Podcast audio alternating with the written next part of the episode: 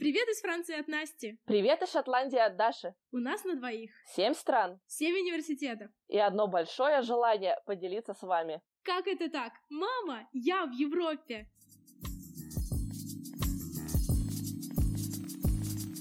Привет, Даша.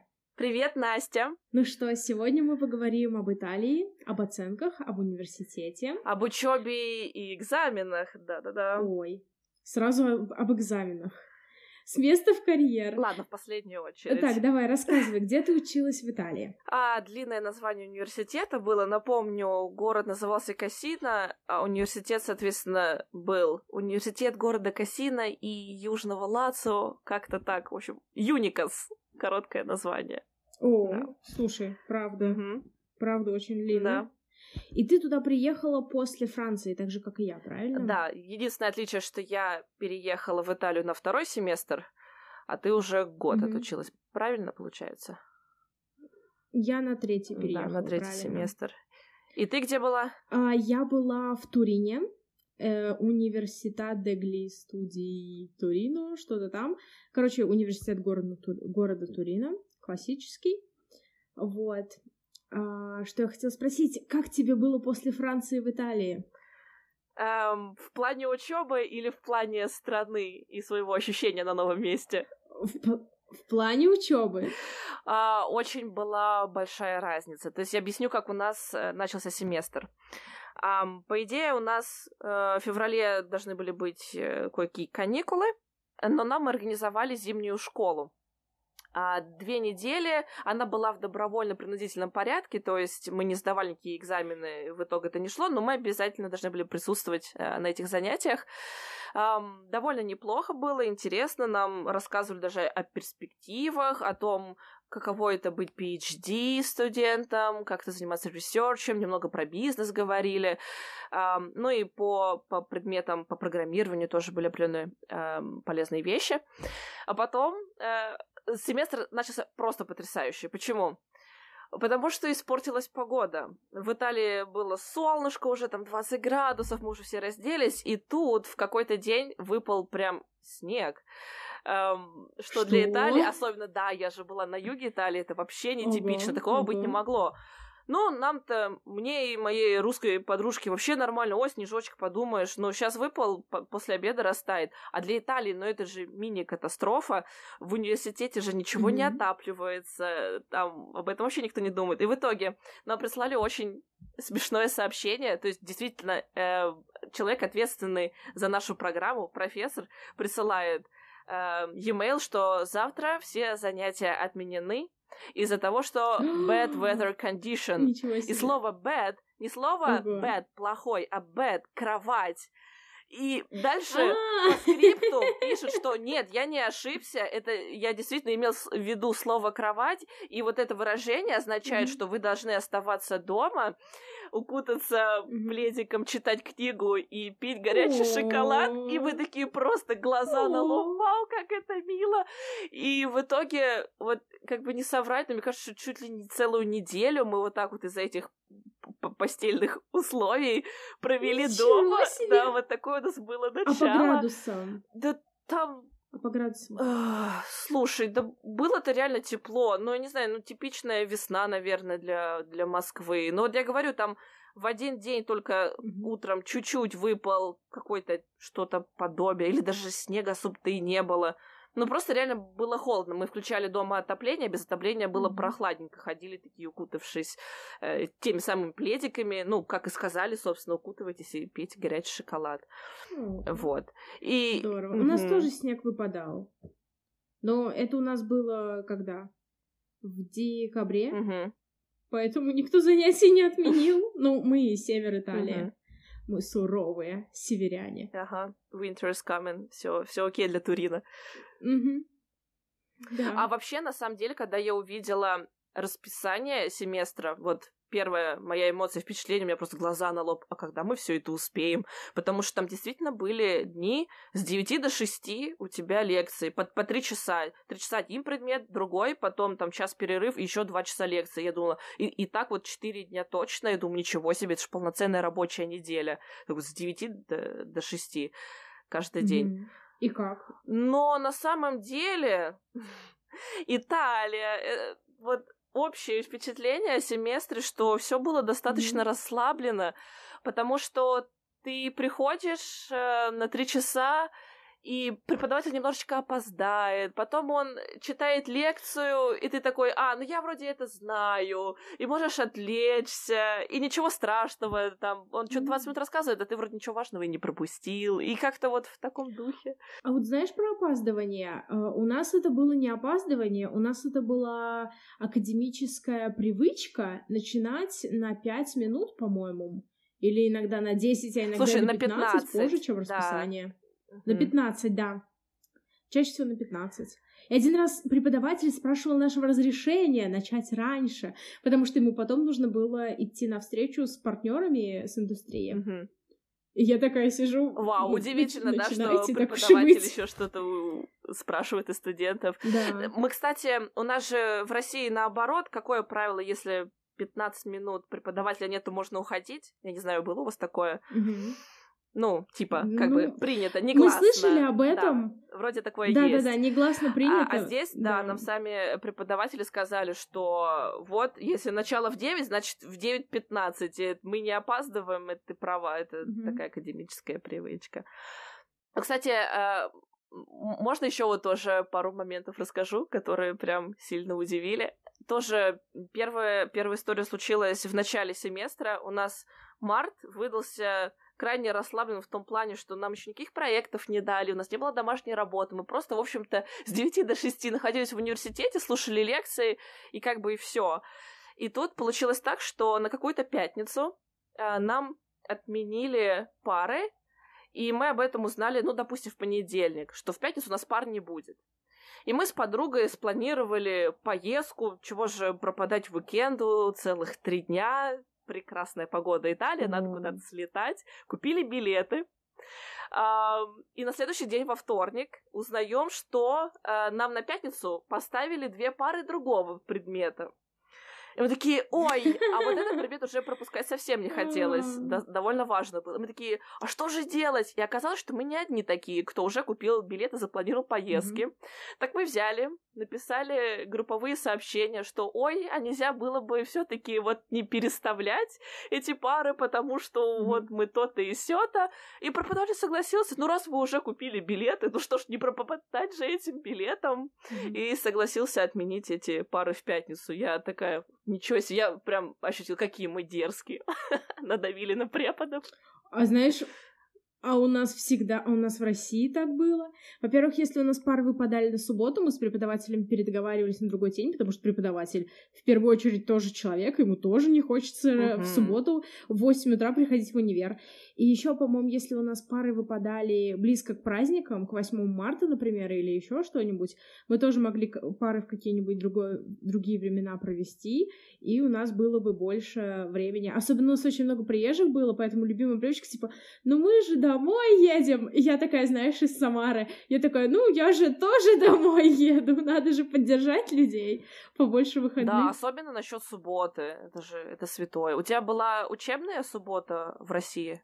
Официально да, но на деле я не знаю, сколько раз мы приходили в субботу за все четыре года обучения. Мне кажется, минус десять. Ну, на самом деле так было. Вот знаешь, ты рассказываешь о том, что у тебя прям загруженное расписание в Италии, ну, как бы раз, разгружено, релаксированное, но тем не менее, вот у меня было наоборот. То есть после Франции, где мы просто учились, у нас некоторые учебные дни были, просто страшно сказать, с восьми до скольки-то там, прям до вечера до вечера. Потом у нас был небольшой перерыв, буквально забежать домой, взять вещи, а потом у нас был курс по французскому до восьми вечера. Ну, то есть я не скажу, что прям 12 часов учились, но более или менее так и было, с перерывами, но все же. А в Италии да, очень у нас... busy schedule такой. Да, а в Италии у нас наоборот. То есть у нас обычно две пары в день было по два часа или по три часа. Слушай, я не помню. Мне кажется, два часа. Все, Настя уже память отшибла. В общем, суть в том, что Италия мне показалась гораздо расслабленнее Франции. И экзамены, они же только в конце семестра. Ну, за исключением у нас проект, по-моему, один был. Его надо было защитить в начале ноября. а все остальное в конце семестра, как в России. Вот, вот тоже, что хотела отметить, у меня было полное ощущение иногда, что система напоминает российскую. Даже mm-hmm. потому, как, например, во Франции тебе читают лекции, а, а потом ты сразу эти знания применяешь на практике, готовишь проект. А, то есть очень много практических знаний давали. А здесь тоже часто читали именно теоретический какой-то материал, и я часто себя ловила на том, что я сижу, и мне как-то скучноватенько это слушать, куча формулы, ну ладно, потом разберусь. Как-то так. То есть эм, нам в расписание поставили много пар на, на неделю, но часто ты просто физически на них присутствовал, но это не значит, что очень-очень уж сильно прям напрягался. Вот напряга вот прям совсем уж да, такого не да, было. Да. А во Франции, мне кажется, весь семестр проходил в напряжении, потому что даже ты отсидел э, пары лекций, послушал лабораторный поделал, потом ты идешь домой и занимаешься еще снова проектами или учишь то, что там не понял. То есть ты все время был вот в учебном процессе. В Италии такого не было. Да, абсолютно согласна. Еще знаешь, что по Франции было? Вот даже когда у нас лекция была, я не знаю, 90% преподавателей во время лекции задают тебе вопросы и заставляют тебя думать. И какие-то, знаешь, типа tricky questions, то есть такие вопросы с подвохом, то есть тебе нужно подумать, чтобы на это ответить. Это не какие-то знания, которые ты вызубрил. А в Италии просто лекция, да, на самом деле абсолютно полностью с тобой согласна, абсолютно было так же, как у тебя. У нас только один преподаватель был, который постоянно задавал вопросы, тоже такие довольно-таки интересные. Один раз он спросил, почему кометы не идеальной сферической формы. А предмет а, а был почему? но это уже не важно, а из-за гравитации. На самом деле я отсутствовала эту лекцию, потому что я приболела, я осталась дома, а мои соседи, одногруппники, они пошли на лекцию. И я такая думаю, блин, пропустила лекцию, еще преподаватель такой классный. На самом деле, только, по-моему, я считала, что он классный преподаватель. Но он такой, знаешь, очень харизматичный, он такие, постоянно такие challenging вопросы задает, именно вот такие, ну, заставляющие тебя подумать. И, в общем, я их потом спрашиваю, типа, о чем была лекция? Они говорят, о том, почему комета была не сферической формы. И я такая, что? Ну, это уже тема другого разговора на самом-то деле. Это очень-очень круто. Э, просто очень круто, когда преподаватель задает вопросы, держит контакт с аудиторией. Ты действительно не засыпаешь, да, не да, залипаешь да, да. в телефоне, а ладно, мне без разницы, что там преподаватель говорит. И после его лекции гораздо больше материала в голове осталось да, на и пищи деле. для ума. Вот. А еще, э, знаешь, какой вопрос? Вот у меня в Италии было гораздо больше свободного времени. А вот у тебя как с этим было? Как ты себя организовывала? Ну, ты это была по загружению.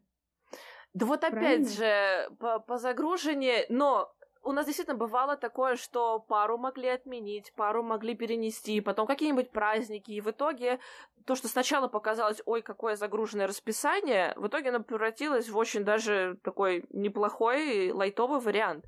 Но вот э, действительно, э, на чем я еще себя в Италии словила, что мне приходилось заставлять себя что-то делать, потому что в какой-то момент я понимаю, я просто лежу на кровати, окей, я провела сегодня день в университете, но не особо чему-то научилась, а ведь еще столько всего, что надо поизучать, и что дальше для специальности пригодится. И я думала, ну, ну как себя заставить, как себя мотиви... ну, мотивировать что-то делать.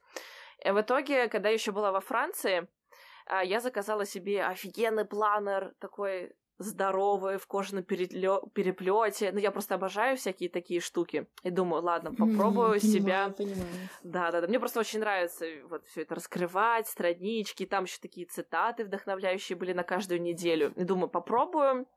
А, планировать свою неделю вперед. И то есть буквально на каждый день я писала, какие у меня там пары в университете, какие у меня личные задачи есть, над какими проектами мне надо поработать. То есть все-таки где-то в мае у нас э, настало время, когда нам выдали все проекты, их было штук шесть, и так за полтора месяца надо было все сделать. Тоже очень ну вот напряжный момент, наверное, наступил как раз в мае.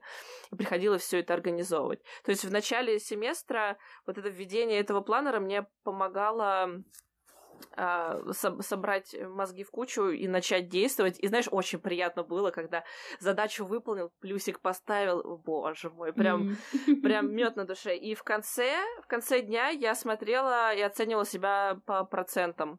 То есть сколько у меня задач было, сколько плюсиков я поставила.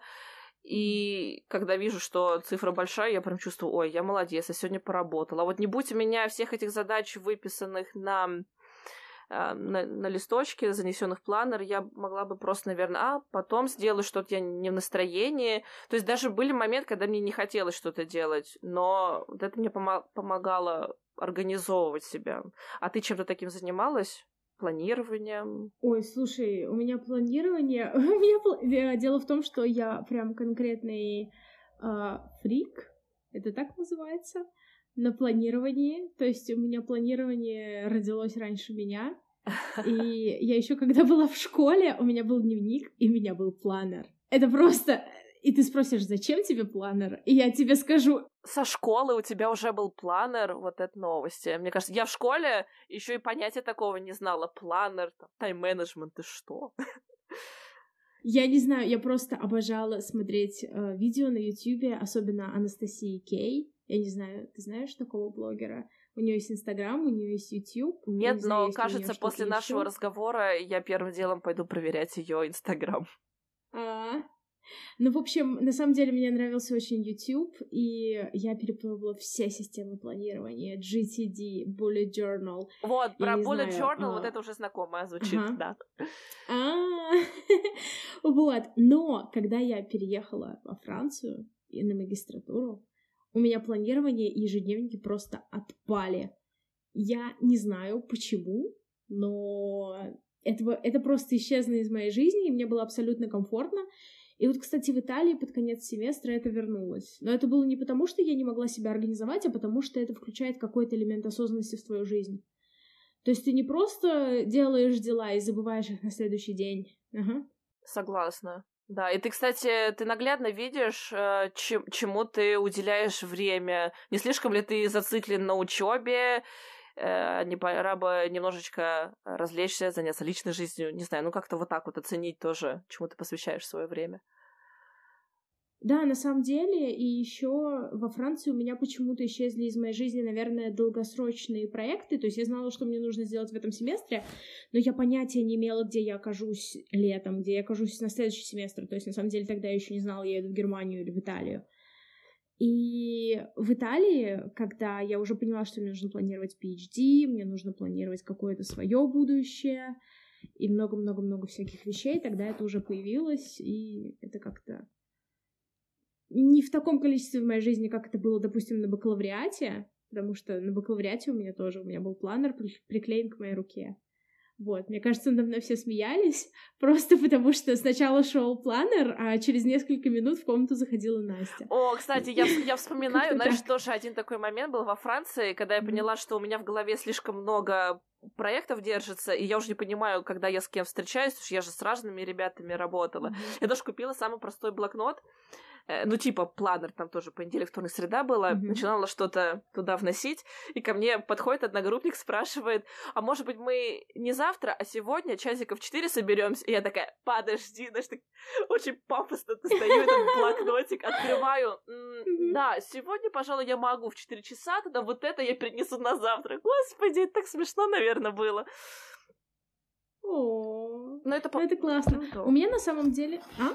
Нет-нет, продолжай. Так, у меня просто... У меня просто тут падает э, моя обстановка для записывания подкаста. Все хорошо. А, на самом деле, я всегда пользовалась Google календарь.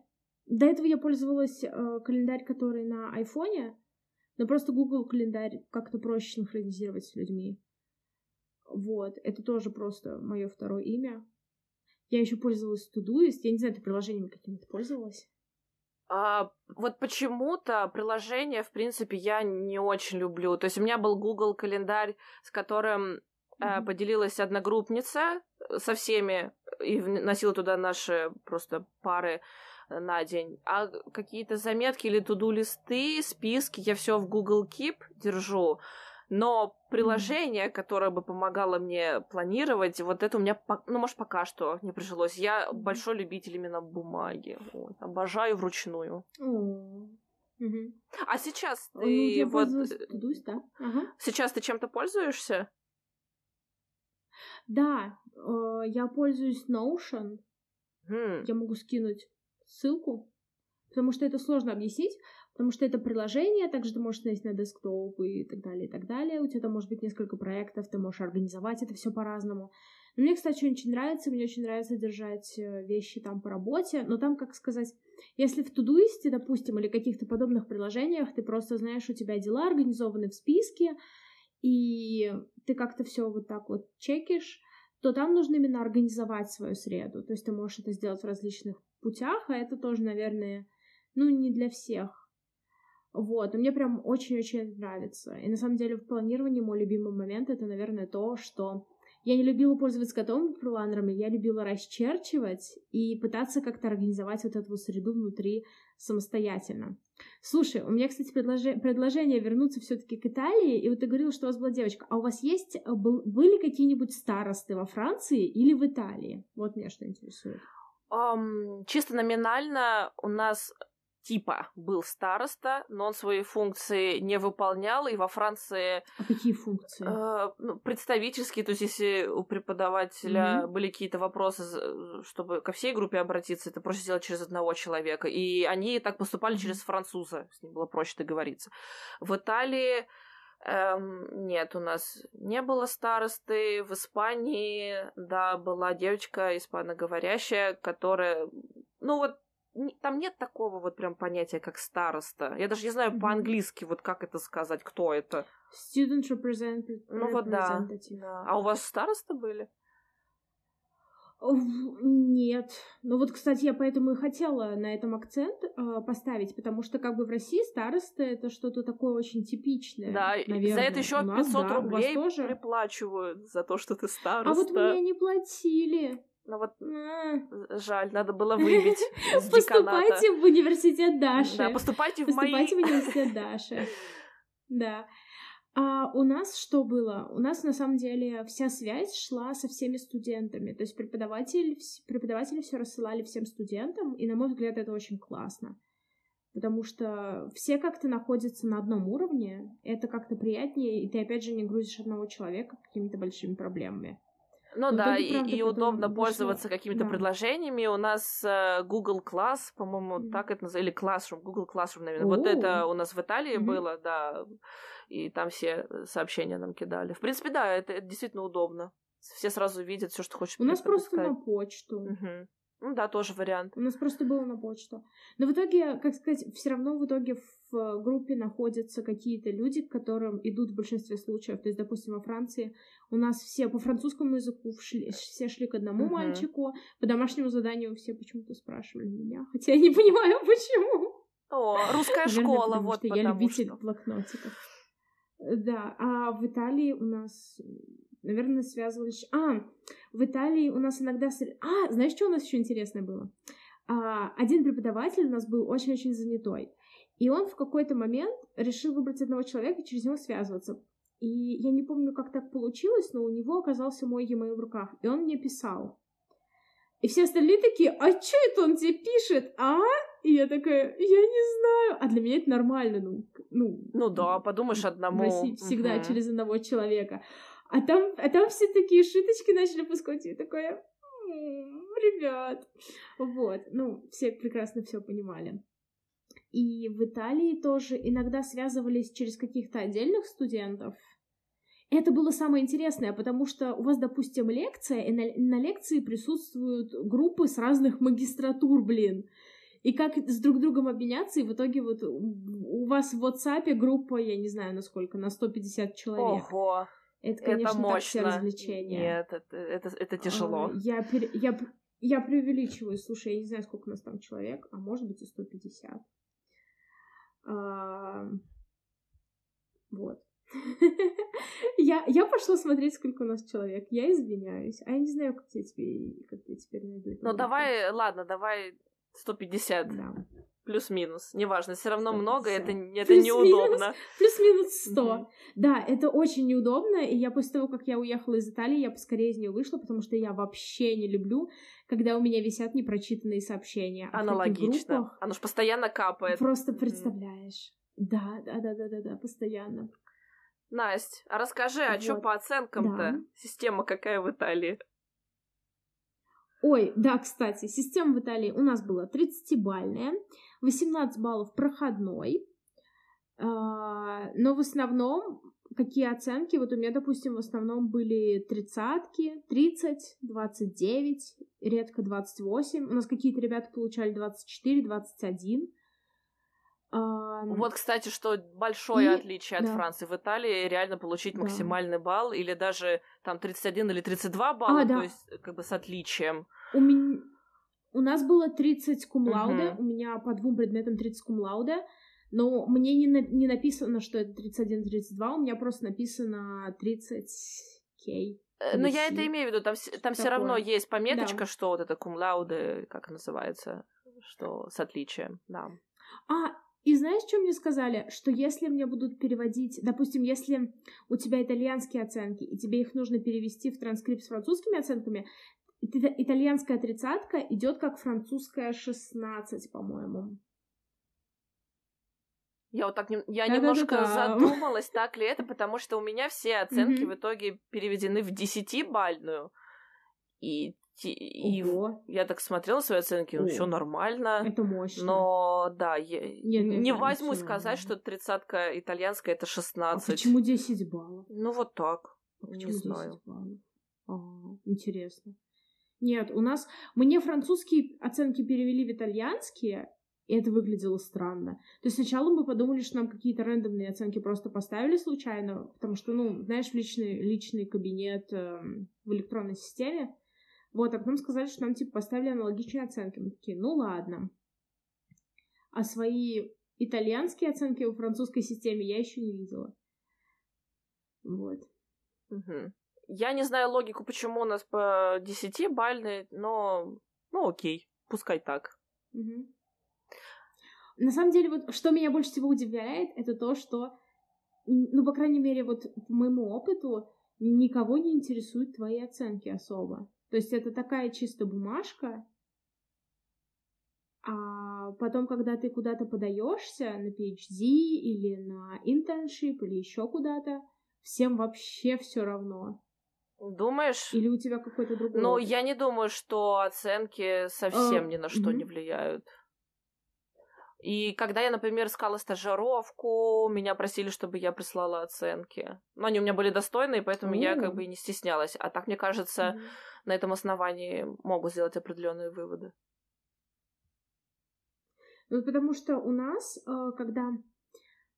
Слушай, вот я пытаюсь вспомнить, почему я... Почему... А, э, когда мы искали стажировки, было очень понятно, что приоритет у тех, у кого лучший опыт или кто больше провел, э, я не знаю, какой-то учебы или чего-то еще, а не те, у кого лучшие оценки. Ну, здесь согласна, да. Ну, кстати, насчет стажировки мы с тобой давай отдельно тоже поговорим. Большая хорошая тема. Да, как искать, да, да что делать. Угу. Да. А, Но на самом деле... Настя, давай про, про экзамены да. вспомним, как это было. Точно, точно. У вас как? Рассказывай. У нас э, именно самих экзаменов как таковых было немного. То есть, например, у, у нас было много проектов, и на некоторые предметы защита этого проекта, она считалась э, экзаменом. И это проходило очень похоже на то, как это было в России.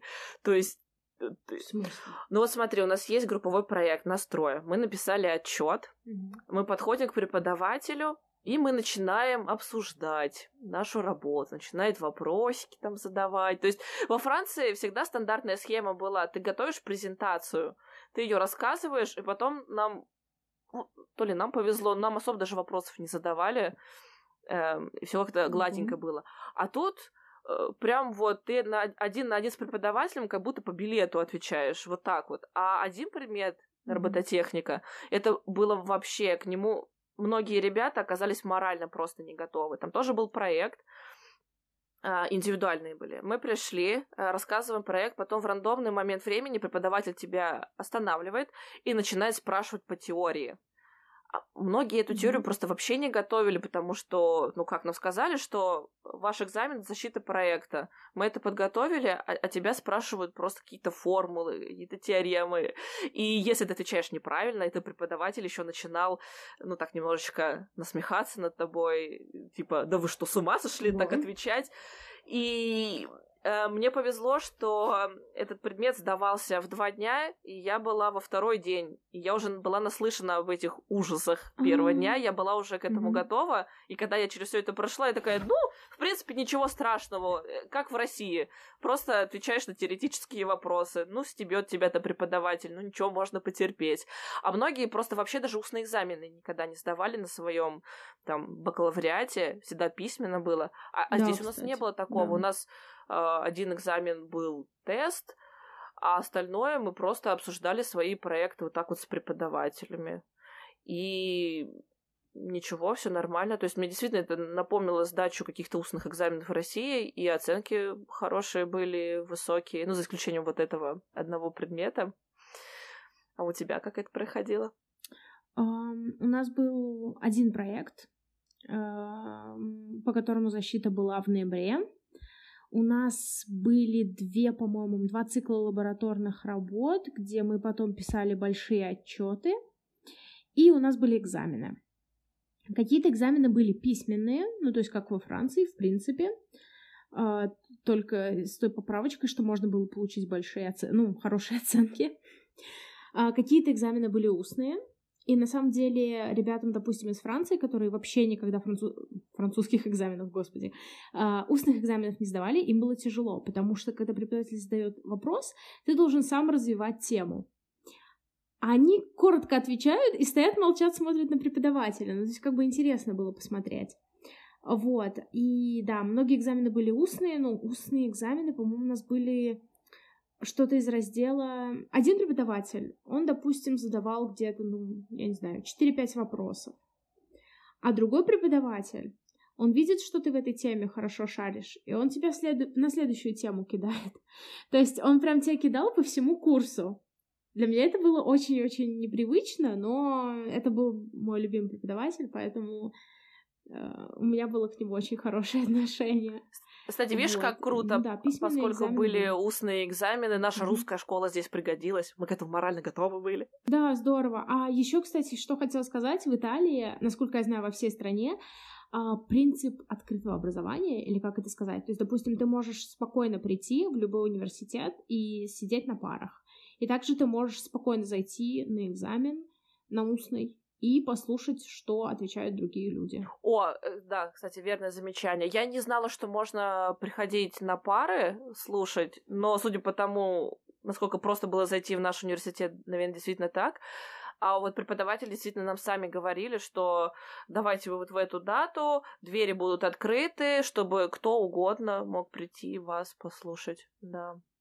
И, кстати, что мы еще не упомянули, mm-hmm. я не знаю, у вас так же было или нет, Um, mm-hmm. По каждому предмету нам на выбор предоставлялась возможность э, выбрать одну из трех дат, когда мы хотим сдавать экзамены. То есть здесь mm-hmm. уже не было жести, как во Франции, mm-hmm. давай шесть экзаменов четыре дня подряд, у тебя никакой свободы выбора.